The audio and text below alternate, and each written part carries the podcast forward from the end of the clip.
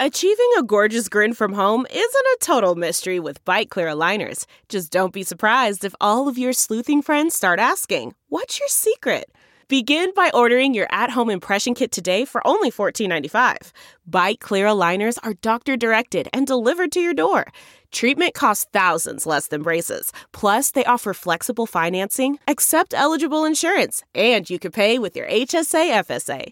Get 80% off your impression kit when you use code WONDERY at Byte.com. That's B-Y-T-E dot com. Start your confidence journey today with Byte. Hey, hey, hey.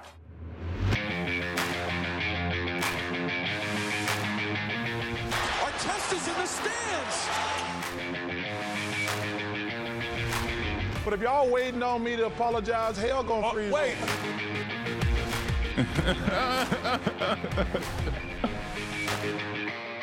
Tonight at the main event, what do we have?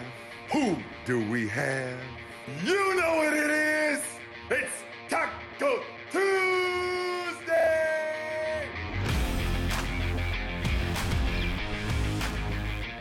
Welcome to the Points in the Paint podcast presented by Stadium, episode 16, 17. 17. Look, we're going we're going strong. That's all that matters. We're going strong. They haven't canceled us yet, so we're so we're going strong. Listen, we're going to keep doing this until someone says not to. It's Ben Wittenstein. And Zach Badgerhouse here.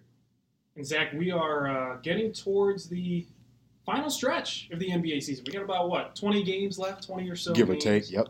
And uh, you'd think we'd have basketball on the court stuff to talk about. But just as we were thinking about we're going to talk about normal basketball stuff, the Nets fire Kenny Atkinson. Out of nowhere. No one was expecting it. They come out and they say they fire their head coach. Yeah. So what, what what's going on here? So they fired the net. They fired Kenny Atkinson. That's so crazy. And they currently sit in the playoffs right now. They're, And they're currently yeah, seventh they're seed. seventh seed in the East. They fire Kenny Atkinson after four years at the helm, and this is a team in the Nets who, if if you hadn't followed basketball for a while or you're starting to follow it just now, they were in the dumps before they hired Kenny Atkinson. This was a team that gave up most of their war chest in terms of draft picks in their future to get Kevin Garnett, to get Paul Pierce, to get all those guys to come to You know what? It's funny you just brought that up because that is by far the biggest finesse move in NBA history, and at least as far as I know, where you trade It's one of the worst trades ever. it's it might have to be the worst trade ever. Could you possibly think of a worse trade where you go and get what two guys from that are over the age of Yeah. 35 for So, for uh, what yeah. happens to become Jaylen Brown and Jayson Tatum and like Terry Rozier like first round picks in 2014, 2016, and 2018 they gave up for washed up Kevin Garnett and washed up Paul Pierce. One of I wouldn't say worst washed trades. up, but I'll just say past their prime because those are to Hall of Famers. washed up. They're- Oh, they're all absolutely. they're Hall of Famers, so I wouldn't say Famers. washed up, but, But they're man, past their prime. They were past their past their prime. prime. So question. that was a Nets team that was winning 15 to 25 games a year. Kenny Atkinson comes on, they turn it around, they get some good draft picks, they get rid of their billionaire Russian owner, they bring in new ownership, they start to draft well. He didn't They know get- what he was doing. No, he, he was just throwing money at the problem was the issue. Um, and, and and they start rebuilding themselves. And Kenny Atkinson comes out and he starts developing a team with good chemistry, good players, and they really start to be something. And They trade were, for D'Angelo Russell, they and Yeah. they make the playoffs. and they were fun. They were fun last year, and then this year they get Kevin Durant. He's going to be sitting out the year. They get Kyrie Irving, who ends up being injured for most of the season. And this team has very has a very promising future. And they come up and fire their head coach. So weird and so It is. strange. But we come to find out that Kenny Atkinson was actually on board with parting ways with the Brooklyn Nets, right? Yeah. So there's a there's a lot to discuss, and this is the first The Big Three. of our big three. It could, it's probably going to be our first and second of the big three. But the why in this situation, why did they fire Kenny Atkinson? We still don't really know. Their their general manager Sean Marks, he didn't really give a good explanation for it. There's reports from Yahoo Sports that kind of talked about the fact that it was a long time coming. This was a thing that weeks back Kenny Atkinson kind of understood that he was not going to be with the team starting next season. Um, and it looked like something that Kyrie Irving and Kevin Durant didn't really like him on the team for whatever reason. But it kind of came out of nowhere. You saw people like Spencer Dinwiddie. Was it really KD too though, or was it really mostly like a Kyrie, mostly- mostly Kyrie Irving? Kyrie. Yeah, I mean, Durant. The thing is, is you, look at the situation and it comes down to if Kyrie and Durant wanted him there, he would be there. yeah. Well, I just feel like with with Durant, like he, you know, I'm saying he hasn't played yet, so he hasn't really had that opportunity to be in game mode with with Kenny Atkinson, which he obviously won't be able to. But I just don't. He just doesn't. He doesn't. Kevin Durant doesn't rub me the the under the impression that a coach would just like put him in a position where he feels like he need like the coach needs to go. I don't feel mm-hmm. like Kevin Durant's that kind of player because he just at the end of the day, I just feel like Kevin Durant just wants to play basketball. Like he says that all the time. Like I'm just a guy that just wants to play basketball, and him being as good as he is, like I think it really won't matter who's the coach. Like all it is is just about performing at a high level, and Yeah. that's all you know. what I'm saying Durant and really he, wants. he's he doesn't have the history of hating coaches or getting in getting into it with a coach. Exactly. bad- even bad- Scott bad Brooks, you know what I'm saying? Yeah. Even even with Scott Brooks with Oklahoma City. So Yeah, so it, it probably mostly wasn't Durant, which means it's probably mostly Kyrie. Kyrie Irving. And yeah, we, usual. we are an anti-Kyrie podcast. I think we, can, we can say that. We should have known when he started talking about the Earth being flat. and You got to leave that alone, though. Like, We- you got to should leave have that known. one alone. That was the sign, Zach. That was the sign that we knew something was up with him. And he's had issues everywhere he's gone. He's had issues in Boston with locker room issues, and he's had issues now in uh, in Brooklyn, where he not only has been hurt most of the year, but now he came out trashing the team. Being first game back after the game, he starts talking about how they need more pieces. After he's been out most of the season, he, Joke. he has the gall to He come out and say is that a joke, So- Ben. it's it's interesting that he probably did have a lot of influence on this, and it's sad that he's kind of turned into this type of thing because you're not going to get any argument with me that to talk about Kyrie's ability. I mean, he has one of the best handles. Yeah, that's a flashy 22. That's the most flat. That's the flashiest 22 you're ever gonna get. But it's Yeah. still only gonna be 22 points a game. I tell people that all the time. It's still only gonna be 22, no matter how razzle dazzle and how flashy or Harlem Globetrotter esque it may be. Yeah, he's gonna. Still gonna be 22, and and he's gonna get hurt. So he may even miss 22 plus games too as well. So you're gonna get 22 points, really flashy, and eventually you're probably gonna have him missing like 22 games. So give or take. So, kind of the the issue is is like where where do the Nets go from here? Because we we have to imagine that Kyrie's influence was pretty big in the firing, and it seemed like at least from this Yahoo report that Kenny Atkinson either had an issue with coaching Durant and Kyrie going forward. He didn't want to coach them, or maybe he just didn't want to have a team that wasn't his own in terms of having Kyrie and Durant, the superstars in the NBA this this year and, and in the past couple of years. They're the ones that are running the team. So maybe he just didn't want. Man, you make to, it sound so bad. I do, but in some situations it's good, Yeah. and in some situations, if you're if it involves Kyrie, it's not going to be great. or it hasn't been good. At least that's what we've seen thus far. You know what I'm saying? Like you mentioned, Boston, that situation versus Kyrie. We are, I mean, versus Kemba. We see how that's Oh, manifest and day. already, right? Yeah, it's night and day. They still have injuries, and they're still playing well. I mean, it's it's night and day between what Kemba brings to the team and what Kyrie brings to the team. And and the Nets, the thing is, the Nets were fun. I loved the Nets before they brought in Kyrie and Durant. I I was the I was kind of sad that they brought in Durant and Kyrie. I know it would obviously make them better to bring in the second best player on planet Earth, but they were a fun team. Caris LeVert, tons of fun. Spencer Dinwiddie, tons of fun. Jarrett Allen, one of the greatest hairdos in the NBA and a super fun player. I mean, th- this was a team that was you fun to never root just for. said hairdo. Hairdo. yeah, he definitely has the microphone afro for sure. I, I mean, this was it was a fun team, and it was a team you could root for, especially since I couldn't root for the Bulls because they were garbage. I kind of latched on to the Nets just because of how fun they were, and now they're. I, I hope they don't go the way of kind of being a trash team with a bad locker room, bad chemistry, and always on the edge of the playoffs. But in a situation like this, you don't know. We don't know how Durant's going to come back. I mean, he may not be as We good just- as his old self. I Man, hope he it's isn't. like how we've been preaching on this podcast in the past. Just, just pray that Kevin Durant comes back 150 percent because the NBA needs it. The Eastern Conference, they need it. They need that. Kev- Giannis versus Kevin Durant. Oh. games next year, man, are gonna be amazing. Especially out east, like it's what the NBA needs. They need that n- another star to see at eight o'clock Eastern time, seven o'clock Eastern time. Like they need that, and that's what they're gonna have next year. And I just hope that Durant comes back 150 percent. But this coaching situation, it's just Yeah. like, what's going to happen next, right? What's what's next for the Brooklyn Nets, right? So that's that's kind of the next question. Who should the Nets hire? Because there there are a lot of good candidates out there. There are a lot of bad candidates. And we'll start with the report again from Yahoo Sports. Kyrie has to have his input. Apparently, he wants Tyronn Lue. Now, I don't. What are your thoughts on Tyronn Lue as a coach? First of all, because I'm not I'm not as big as fan as a coach. I don't I don't think he's really proven anything other than being able to win with LeBron, which What I a- feel like most coaches are able to do. He, he's apparently a very likable guy. LeBron likes him. Kyrie likes him. The players seem to like him. Can I ask you this? When Steve Kerr was hired, what was his resume? See, that's a fair point. But And, and up until this point, what what what has Steve Kerr shown to be a championship level head coach without having the talent? so I would say Kerr's resume before that was a very capable general manager. Phoenix Suns, how were they doing?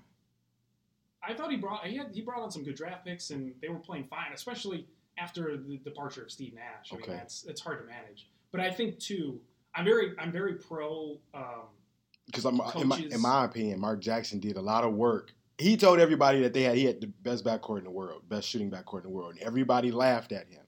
And then Steve Kerr gets this team, and now they're the best backcourt. Like they're the- like the, the paradigm shift with with Mark Jackson and Steve Kerr. Like that still rubs me the wrong way. to Sure. this- to this oh, there, I, there's no doubt Kerr got dropped into the most ideal situation you could have as a head coach. Um, and Mark Jackson is one of those names who the Nets should hire. And I am very pro coaches coming onto a team after they've been in broadcasting. And I think we've seen this a lot in football. We see it a little bit in basketball where if the if the coach has been a color commentator on the sidelines for a year, a couple years or two, I think that helps them um, immensely. I think we saw it with Steve Kerr, I think, too. Not only was he a GM, but well, he was on TNT for what, four or five years, something like that. He was able to see the game from the outside. He was able to talk to coaches around the league. He was able to get insight that way. He was able to kind of be that passive observer without skin in the game during all of these NBA games and analyze them from the outside. And I think that helps coaches ultimately. So, Mark Jackson, I think if you asked him now, I think he would probably consider himself more prepared to be a head coach than what he was before he started broadcasting. Because I think he's been able to be doing this for, what, five, six, seven years now, where he's been able to watch the game from the outside. He's been able to go into locker rooms unabated, talk to these coaches, talk to these players whenever he wants, and get the inside information. So I think Mark Jackson, the person and coach now, would be better than what he was when he left Golden State. I know a name that you probably didn't even think of. And you just described, you literally just described the person that I'm thinking of that could possibly be a head coach. You probably don't even know who I'm thinking of. No. He is a he is a commentator. I wouldn't say color commentator, but he is a commentator every Thursday on TNT. Which which one is it? Which one of the three should be a coach? Now this really isn't hard. Like you either choose it: A. Shaq, B. Kenny the Jet, or C. Charles Barkley. Which of those three? Which one do you believe could be a head coach? Probably Kenny. Exactly. So Kenny did like Kenny the Jet Smith, without question, could be a head coach in the NBA. Because you just described that same scenario, right? He's been doing this and analyzing the game of basketball for, for the NBA, for TNT, for quite some time now, and he, he's he could definitely be most deserving for a uh, opportunity in the NBA without question. If any, because if a guy like Steve Kerr can, who's to say that a guy like Kenny Jet Smith can? Sure. you Yeah. know, same situation. Like they both were great players in their, you know, good players in their uh in their playing days, right? Steve Kerr, obviously championships here in Chicago, and then uh, with the Spurs, Kenny the Jet, back to back in Houston. So they have championship, you know, pedigrees already. So I think it could work out, you know, as a candidate. But there are other candidates too, right? Yeah, so some of the other candidates that were mentioned, and the one that I think would be a terrible fit, Tom Thibodeau. Oh, I'm so glad that you you can say that Oh, because yeah. I agree. He, I- I, I loved him on the Bulls, but his rotations is could terrible. you imagine him playing Kyrie and Durant 40 minutes a night? yeah, like they somebody's gonna play two games killed. a year. they would play two games the entire year. So I, I, unless he's completely changed his philosophy as a head coach and he's into you know players resting and the whole load management thing, which I would be shocked if Tom Thibodeau was into load management. I don't think he would be a good fit for the Nets. Jeff Van Gundy is a name that's always thrown around. I just I have no opinion I think on him as he's a coach. I think he's chilling. Like I think he I- yeah, he's fine. Because I feel like if if I feel like if Jeff Van Gundy wanted a head coaching job in the NBA over the course of the last what seven years, I think he would have had one by now. Yeah, Jeff's a good. Jeff was a good coach. He did good uh, with Houston too, taking them to the playoffs and everything. if if Jeff Van Gundy wanted a job, I think he he'd have one. He'd be on somebody's coaching staff. Yeah, I mean he's he's probably fine. I- I don't know how much he gets paid by ESPN, but gotta be gotta be seven figures, I would imagine. Yeah. Seven figures sits courtside at basketball games and talk And- about them. And then look what the, the things that Jeff Van Gundy says Yeah, during even talk about games, games. anyway. Like he's all over the place. So to make a couple, make a couple million dollars and just you know say appreciate the game of basketball. What more can you say, Yeah, right? he's probably pretty happy with that. Jason Kidd, another name. I just I don't understand what people see in him as a head coach. Why not? He botched the Bucks so badly. How? I The he- Bucks are in the position they are now because of Jason Kidd. I He just- put don't the ball. so. He put the ball in Giannis's hands. No one else was gonna do that. He put the ball in Giannis's hand and developed him to be the player that he is. I just think he, he didn't run the right offense for him. You see Budenholzer come in and he spread the whole offense. Well, I out. think- I think he the roster- the offense to function better. But you, I think the roster has something to do with that. Oh, Being able to get to get the guys that you need for a guy like Giannis, because once you put the ball in Giannis's hands and tell him to dribble drive and attack the rim, you got to have guys to be able to kick out once the once the double team comes or once you know the extra bodies come coming into the paint, colliding the paint. I think the roster changes is what really helped. I don't really think it was a coaching thing. I think it was the roster development. I just I don't think Jason Kidd used used his roster that he had, which obviously was worse than the roster Budenholzer had. But I just don't think and they got an eight seed out of that too. they did get the. They weren't eight going to the playoffs prior. I that is true. But I just I don't think he utilized his roster well. I don't think he focused enough on the defensive side of the ball as well. They were they they played some pretty poor defensive games. I just I just don't think he knows how to utilize roster. Now he's been an assistant for a while. He's been able to, to see that from the sideline of the Lakers. So maybe he's a better coach. You Maybe- do no, you do know like Jason Kidd really the, the head coach over there.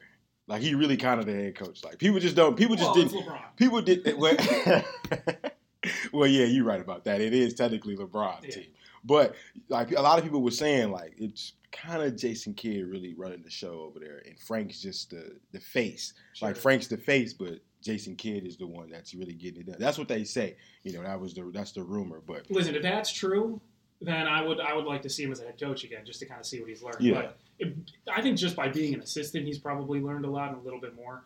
So maybe maybe he's a good option. I just I don't know why. I'm a big I'm a big fan of taking assistants who haven't gotten the chance to be head coaches, who have had tons of experience being assistants, and some articles have named a few. But I mean, Jacque Vaughn again, he's the assistant on the Nets. He's going to be their interim head coach. He he didn't do very well in Orlando when he was the Magic head coach a while ago.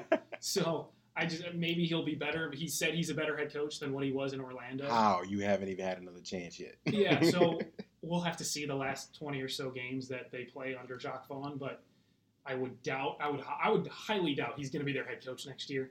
So we'll have to see. But there, there are names that people threw out. Darvin Ham was one of the names that was listed as an assistant for the Saginaw, Saginaw, Michigan. That's where he's from. That's where I'm from. Uh, championship with the Pistons. Oh yeah, absolutely. 2004, and he's done a good job across the board with coaching. Like, he's been around a little a little while now in terms of uh, assistant coaching for uh, different teams around the league. So I'll be uh, I'll be pretty surprised if if someone gives him a chance. Not saying that he don't deserve it, but I'll be surprised if that if that interview comes. Yeah, I just I'm I don't like when the same coaching carousel goes round and around you. No, You me too. These coaches that failed and kind of There's like there's like five uh, Spurs coaches in the NBA right now. Mhm.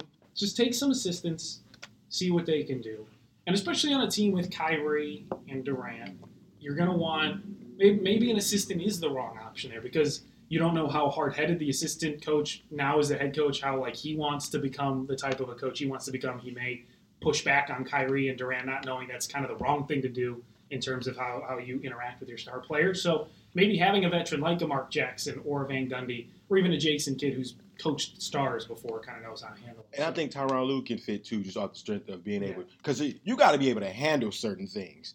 Like you got to be able to handle a guy like LeBron James and everything that comes with that, everything that comes with LeBron James, and he handled it very, he handled it very, very well. And at least LeBron hasn't been, you know, quote unquote locker room issue like Kyrie has been. Yeah, So you're going to need to have a coach, and this is probably going against getting an assistant because you want that veteran coach on the Nets who knows how to handle issues in the locker room, or Yeah. at least knows how to how to tamper them down. So maybe we'll see them hire a veteran coach. I don't I don't know what the GM Sean Marks is going for, but he fired Atkinson 20 games before the season's over. He said he wanted to do it to make sure Atkinson gets a head start on a job search and where he wants to go. So that should be the next thing that we talk about for the big three, which is where is a good fit for Kenny Atkinson. Now, when you look at Kenny Atkinson and the job he did with turning around the Brooklyn Nets in a positive direction, you know what I'm saying, for playoff hopes, and you look at other teams out in, in the East who has playoff aspirations, but they just are just terrible teams. Just I just flat out just say they're terrible teams. I like how you put the Chicago Bulls and the New York Knicks. Now I'm more in favor of the Chicago Bulls as opposed to the New York Knicks because the New York Knicks they got a whole lot of just garbage going on in their organization, and my man's need to be the sell. Bulls you're talking about too. The man, yeah, that's true too. But you know, what I'm saying I feel like a good coach could turn around the uh, the roster at least and develop the roster. See, for the Bulls is what's frustrating. I think for people, I think people should be frustrated with is the development of the players on the roster and the lack of time that they've had to play together. And like, you got to preach that to the cows come home, like literally, because Wendell Carter and Lauri Markkanen have not played 82 games together, and both of them have been in the league two to three years already, and neither one of them have played, you know, what probably 60 games together, 70, 80 games together. They haven't played together, and that means something. Like that means a lot with chemistry and everything else, and having Coby White to be able to play with those guys and knowing where to get the right spots and where where everyone's going to be, and so like that matters. On top of this, coach calling timeouts, like you said, Yeah. when you're down 20, under 30 seconds left in the game, that's an issue too. Yeah. So It's nice to have a competent coach who knows So that- when to call timeout. exactly, so that like with the job that Kenny Atkinson did to even put the Brooklyn Nets in a position for playoff hopes and teams that haven't been in the playoffs, one with the Knicks and God knows what seven years, and then you got the Bulls who haven't been in the, in quite some time too.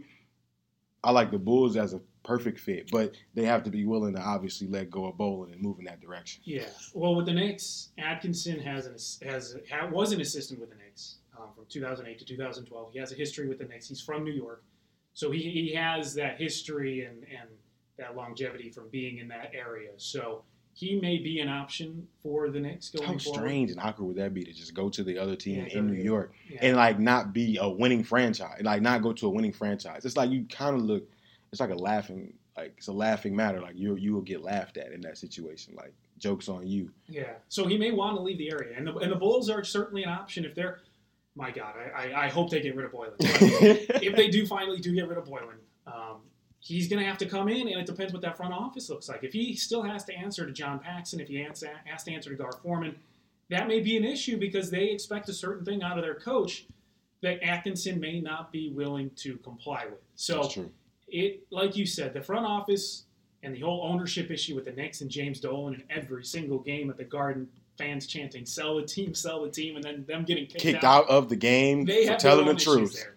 That that for some reason hasn't happened in Chicago yet, but there's also a whole plethora of issues with the Bulls that need to get sorted out before they bring in a head coach.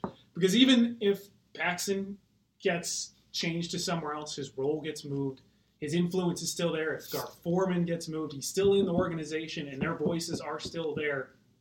Boylen is going to be the head coach of the Bulls next season if that happens. So they may not even have an opportunity to get Kenny Atkinson, which would just make me the absolute saddest person on planet Earth. But there are going to be other teams over the offseason that will need head coaches, but it just Mhm. seems like the Knicks and the Bulls are kind of In a tough that- spot. those two top teams where Atkinson, he's had experience coaching younger players, he's had experience coaching a roster that you initially maybe don't see cohesion, and he's been able to create the cohesion and Yeah, chemistry, chemistry be able to exactly. do that. Exactly. and make and make something out of what people perceive as nothing. Spencer Dinwiddie on the Bulls, he got released by the Bulls because they didn't think he was anything good. Picked up by the Nets, and, and look at him now. He was this close to being an All Star this this season. So December, he had a great December, and Yeah. it, they were he had a great December. Spencer Dinwiddie and Spencer Dinwiddie led that team to a positive record, a winning record in the month of December.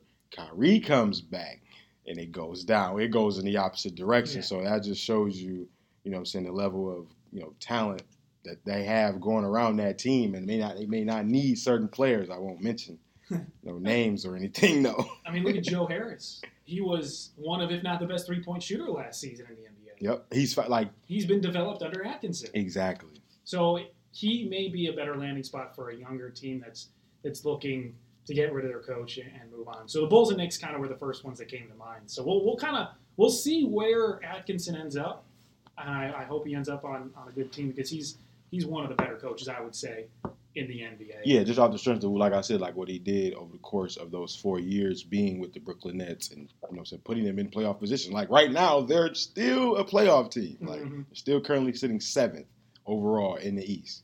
All right, we'll continue. The Big Three. Final of the big three, Zach, and that is the question: What non-playoff team right now would you want to be? Right And now, this is this is not Hmm. even in terms of finishing the year. This is in terms of what non-playoff team has essentially the best future at the moment.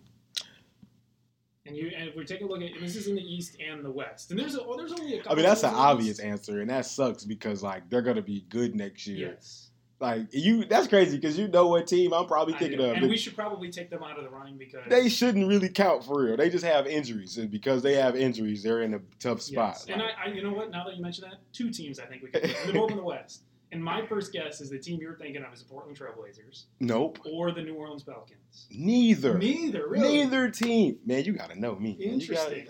see, y'all. I, I thought Ben knew me. I know. I the I did. Golden State Okay. Warriors. Sure. Okay. Like- like- take them out too. Like that's the t- that is the team because they literally are going to be yeah. not right back in full form from what we seen like last season, obviously because they had Kevin Durant.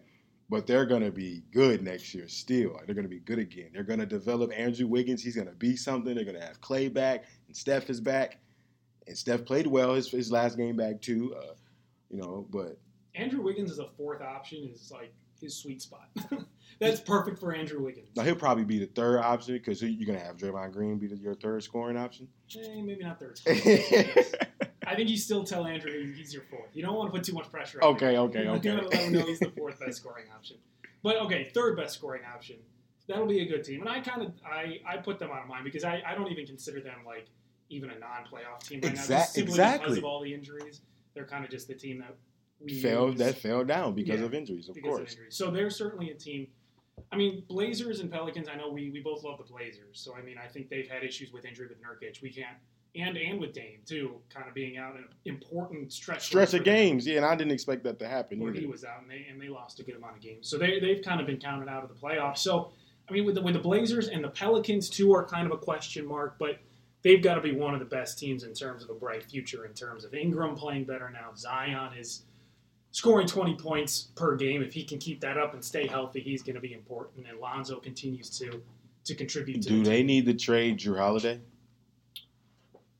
It depends what they want back for him, but I, you know, on a team with a lot of young players, I think it's important to kind of have some of those older ones to to keep the anchor down and to teach them. But if they don't need him and they can get some draft picks back or even some younger players, why not? I had this thought when watching in New Orleans because there's a lot of Pelican games on TV now they, mm, because of Zion. I mean, they were on TV before, but they're really on TV and they're promoting him now more than ever to watch some New Orleans Pelicans basketball.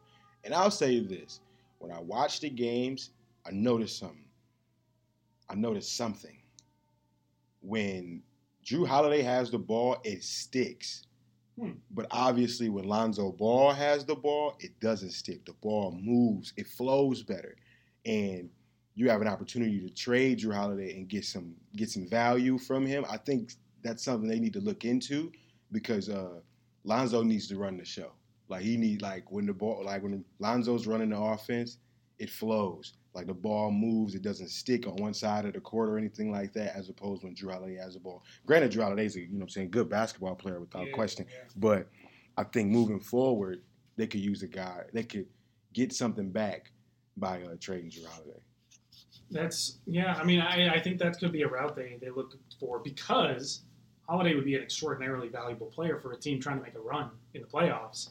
I mean, this would have to be next year with the trade deadline being over, but I mean, they could hold on to him. I don't. We'd have to take a look at his contract, but I mean, he's someone who you look at and he is kind of that perfect type of player that a team who's trying to make a run and is kind of that fifth or sixth spot would love to get because he is, he's going to come in and provide offense for you right out of the bat Exactly. right off the bat. So I mean, he, he's someone who would be very valuable for the for the Pelicans to hold on to and maybe get rid of around the trade deadline next season. because you can keep like you can put you can insert JJ Redick in the lineup, and maybe you might be losing some defense there, but you get the shooting that you can consistently need for a guy like Lonzo who can attack the rim and find him.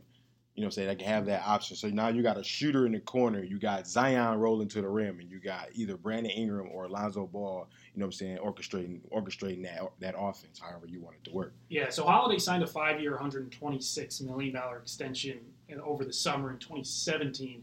So his contract's worth about 26 mil a year, 26 and a half million a year, Hmm. and it's through this season, it's And through next more? season, and then in 2021 Oh, to has an option? 2022, it's a player option. Okay. So I mean, he's got a pretty solid contract in terms of trading because if, if you do trade him next year, you're going to get him the rest of next year, and then he has that player option if he wants to stay with you guys the year after. So he may be someone that the Pelicans do move, and I mean, I think that's the reason they're one of the teams that you look at who have a bright future because they have a lot of those younger stars, and they have players who they can get rid of to get more assets back or to get a different player who would fit better into the system. And you look at the Eastern Conference. I mean, the Hornets are always, I feel like, at least for the next couple of years, are going to be the Hornets. They've had some bright spots. Mhm. They have some good players, but the management of that team is tough. Damn, Mike. Same with the Bulls. Pistons are kind of up in the air. Damn, MJ. Yeah, it's, it's, like every time I think of Charlotte, it's just like, damn, man, you greatest player in the world. You can't get, you can't make a team. Like you can't make this team be something. you know your best player in franchise history of the new modern Charlotte Hornets Walk. just walking and off to Boston. I mean, Knicks, Hawks, Cavaliers. Hawks may be one of those teams, but I would put them behind teams like obviously the Warriors, teams like the Trailblazers and the Pelicans. But the one team that I think is going under the radar of a team that has a pretty good future is the Washington Wizards. Why you say? Why do you say that? Do you So- think they're gonna fire Scott Brooks? See, that's that's something I have no idea. I, I think Brooks is a capable coach, and we've seen that he's capable with OKC.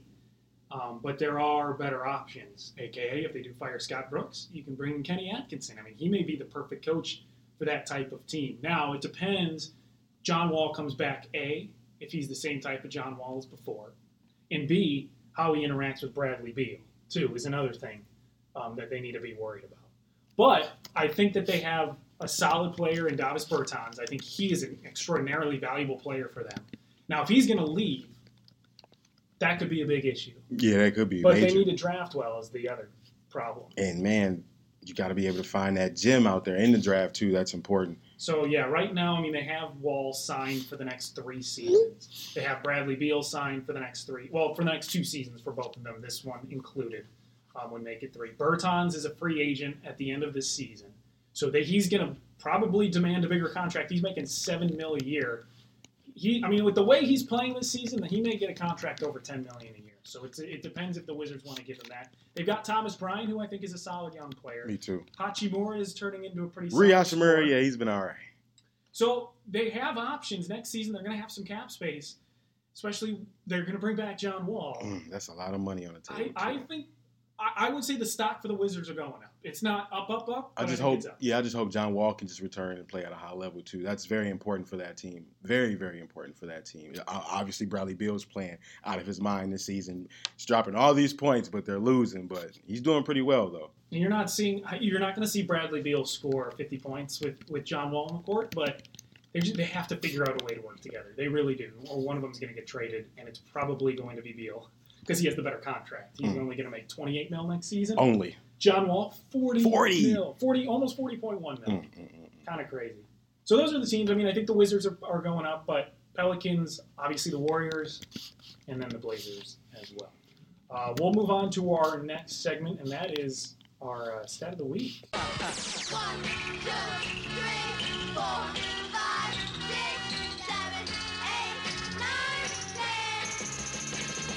You know I love the stat of the week now. All right, what's our stat of the week? Stat of the week is man, we've been talking about the Brooklyn Nets already. So let's just show another player on that team some love, Mr. Caris LeVert. Michigan's one and only. Man, Caris LeVert, he dropped 51. You know what's impressive? He dropped 51. The stat of the week is 51. 51. But what's impressive about scoring 51 points is when you need them. When you like, it's cool to drop 40. It's cool to drop 50 points and then you like you blow a team out. But when you need the 50 points like to win a game, I feel like that's way more special. And that's what Caris LeVert did. You know what I'm saying? He had 14 points through the first three quarters of the game. Only 14 points, Ben, and take only 10 shots throughout the course of the game. Outscored the Celtics 37 to 36 throughout the fourth quarter and overtime of that game. And they came back from down 15 in this contest, 129 to 120 win in front of Boston. And they were on the road. I mean, this was a game that they, like you said, they needed his scoring, but the Celtics had it in the bag. They had it in the bag for three quarters. And Caris LeVert comes out of nowhere and just dominates. He could not be stopped. They were putting every defender they had on him, Marcus Smart, Tatum, they were throwing them all at him, and he was just hitting shots. He was incredible. Overtime was incredible. He just took over, and that is the type of player that Caris LeVert can be, and that I hope that he is going into the future because the Nets are going to need him, especially if they're going to want to play like that with Kyrie. So I, I was amazed, and I'm always I've always been a big Caris LeVert fan, and it, it sucked to see him get hurt the past couple of years. But Yeah. if he can stay healthy, I mean, he is one of the top players in terms of the ability to score the basketball in this league. And I just hope, like you said, man, he's been hurt since Michigan. You know what I'm saying? He's just Yeah, had he's that. issues. He's had a foot problem, you know, for over the course of the years. And if he just stays healthy, like that, that's why that Kyrie thing like was bothering me so much when he said they need a couple more pieces. Like, no, you, You don't. right like, there, you man. actually have all the like you have the pieces you need. Yeah. You got a sniper and Joe Harris. You got a score and Caris LeVert. You got a man, Kevin Durant's on his he- like Kevin Durant's coming. Don't worry. Like he is coming. Like you do not need to worry. Spencer Dinwiddie obviously is playing like great. I just hope they don't end up trading Spencer Dinwiddie. I hope not. Either. Like I mean, next he's a great op. Like I They- really hope they don't do that. And I mean, I think it's something the Bucks have shown too. You need to have that depth. You need to have that depth if you want to make a run. And these guys are all going to create that depth for you when you have Durant and you have Kyrie starting. You'll have Spencer Dinwiddie maybe coming off the bench. You'll have Caris LeVert as another option for you guys, and you'll have Joe Harris to knock down the big three-point shots when you need scoring quickly. You have it all right there in front of you. You have Jarrett Allen to get the rebounds Exactly. and to be incredible as a person. so I, you know, I think that they have all the pieces in place, and Caris LeVert is going to be a big reason if the Nets do succeed next year. Caris LeVert is going to be a big reason why they do succeed next year because they're going to need him to score. There are going to be nights Kyrie can't get it done, and Durant's not going to be able to handle it all himself, and they're going to need Caris LeVert in there. So I'm glad that he's our stat of the week at 51 points. And again, like you said, he came into that third quarter with 14 points, and he finished the game with 51. That's so amazing. incredible score. Like that's on fire. Like he like he was just going nuts, man. It was so impressive. Like how do you score that amount of points? In that by the time, you only got the fourth quarter and OT, but like you were the reason why the game even went to overtime. Yep. He It's forced it to OT, hit some big shots down the stretch. impressive. Just right. flat out impressive. Overreaction? Uh oh. Is this an overreaction? And this is coming from the Bucks Lakers game that we watched Mhm. um, this past week. There was a lot of overreactions being thrown around because of this game. It's one game again, everybody. It's not gonna. It's not a show of what's going to happen. But people were saying this, and as I was watching the Bucks game, I was thinking this a little bit. I will admit. But after this game, is this an overreaction to say that the Bucks should not be the favorite to win the title this season after what they look like against the Lakers? And by what they look like, I should say, Khris Middleton not shooting the ball well at all. The defense not really locking anyone down too well. Eric Bledsoe looking like playoff Eric Bledsoe and not That's scoring. not in a good fashion either. Yeah, that's not saying a good thing. So, is this Bucks team after seeing how poorly they did play against the Lakers in that second half? Are they still your favorite to win the title? Should they still be considered the favorite? they're they're my favorite to still come out of the East. Like that doesn't change anything. Yeah, they should dominate. I just I just unless Giannis unless Giannis core and that and that core can come together against whoever they would face in the West, I don't think they can win the title. They don't have they don't have the extra guy.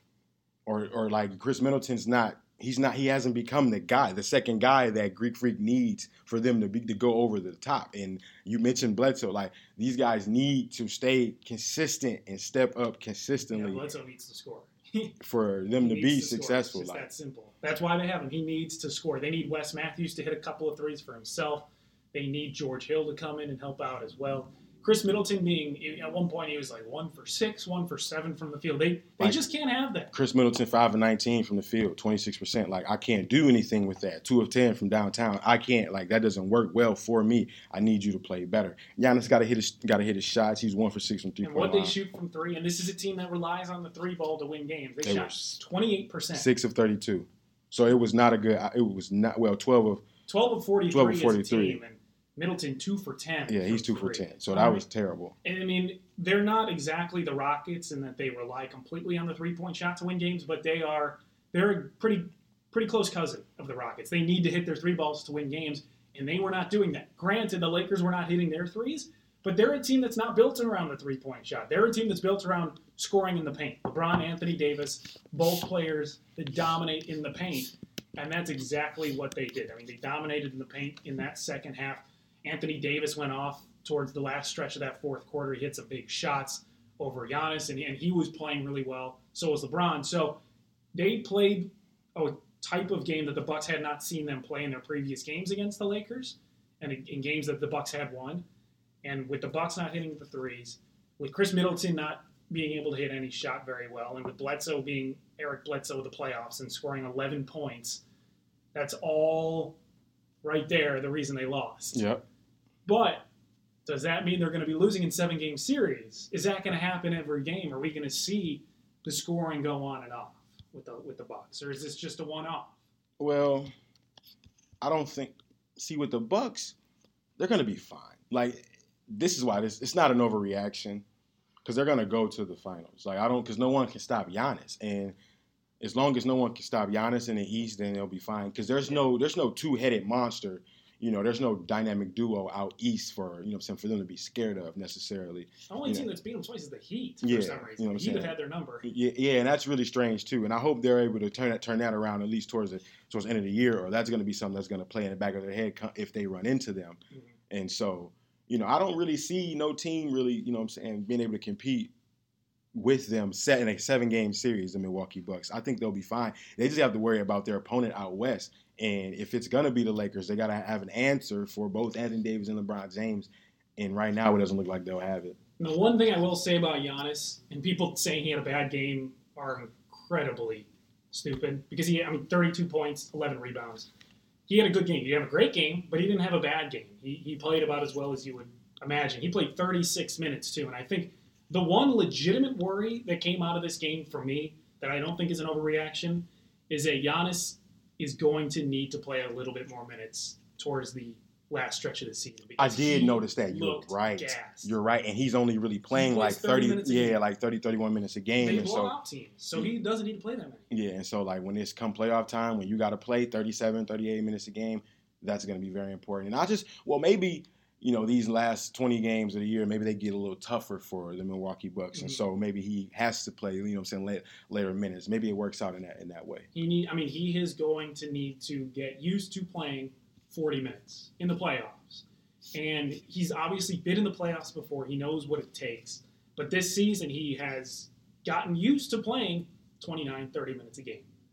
And he, he, he looked gassed. He looked like he, did. was done at the end of that game. And he only played 36 minutes, which is probably the minimum he'll have to play in the playoffs if they want to make a run. So he, he's you can't have a gassed Giannis at the end of the game. Either Budenholzer is going to have to manage his minutes better, or Giannis is just going to have to get better playing more minutes. Yeah, they're gonna uh, they're gonna play a team in Phoenix. They're gonna be on the road. That'll probably be a game where he may not have to play that many minutes. But then you got a team like the Denver Nuggets, who you may have to play extended minutes for because that's a tough opponent out Yeah. west.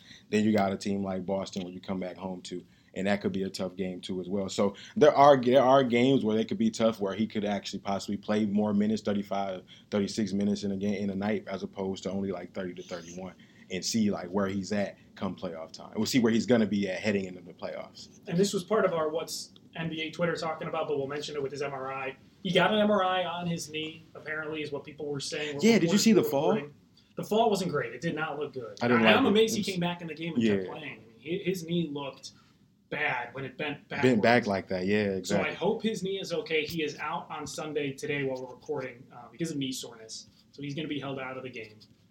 I just hope the MRI is what is it negative? I think is what they needed to be for him to be healthy. So they. I just hope he's healthy. Is what I ultimately hope. We want a healthy Giannis going to the playoffs. So I hope everything is okay with his knee. If he has to take a couple games off to get it better, that's what he absolutely has to do.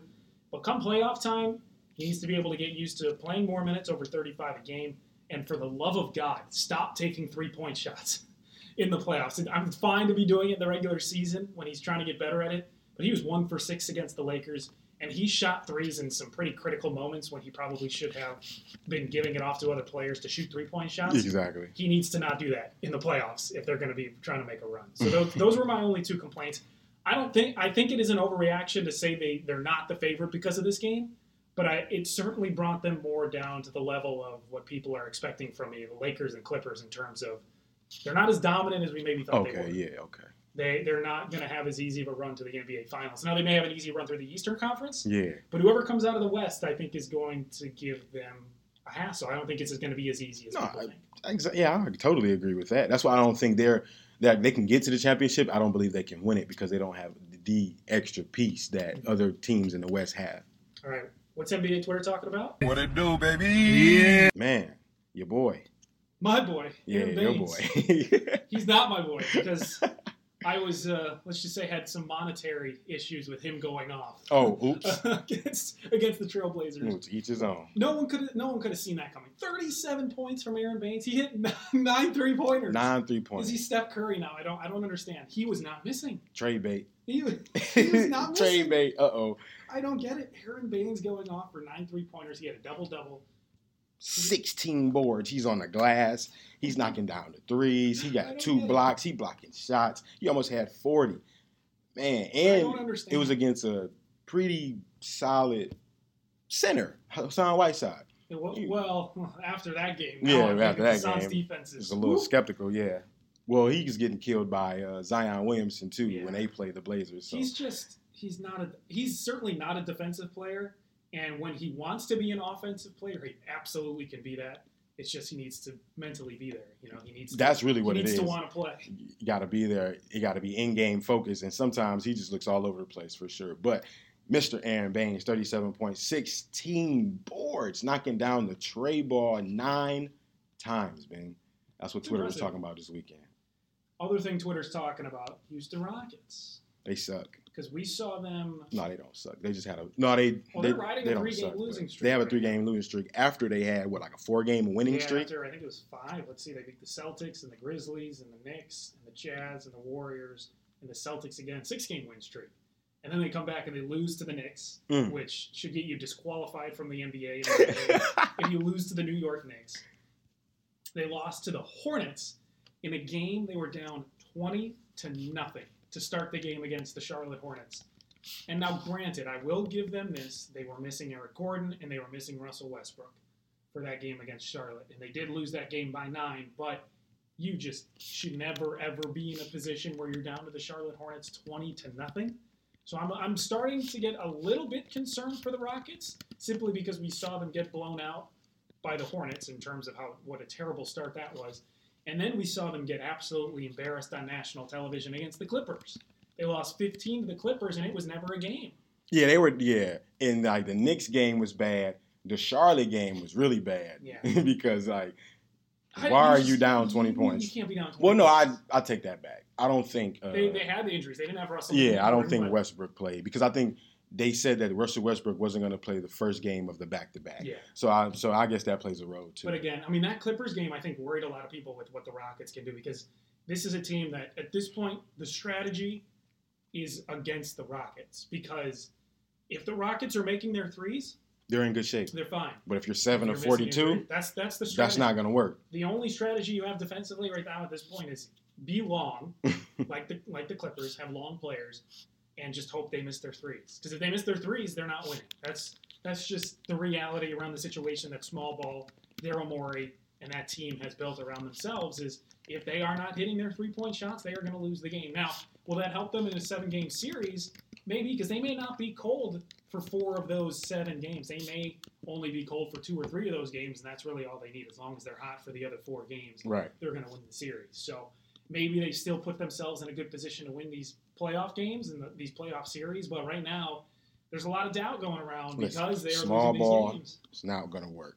First round exit. out of the playoffs, Houston Rockets, and Oklahoma City Thunder. We hope catch them. I'm not gonna say they are, but we hope that they bypass them come playoff time. That would certainly uh, be the hope. I think that's all we had to talk about. That's it for the points in the Paint podcast presented by Stadium. Thank you for listening, and make sure that you subscribe to the Points in the Paint Leave podcast. comment. Exactly. Leave the comments. Tell us Leave how us things. tell us how great we're doing, or maybe what we need to improve on. You never know. Give us good comments, rate us, review us, give us Share five stars, share with your friends. Uh, you know, since spread the word, get us out there. You know, get this great podcast, NBA podcast, out there. Um, you know, make sure you follow Shams on Twitter for all your breaking NBA news. Of course, follow Stadium on Twitter. Of course, follow Ben Wittenstein and myself, Zach Badgerhouse, and make sure you also subscribe and listen to the Trash and Treasure podcast presented by Stadium with Amina Enfelder. Comes out every Friday, just how we come out every Monday. And we'll see you guys next week.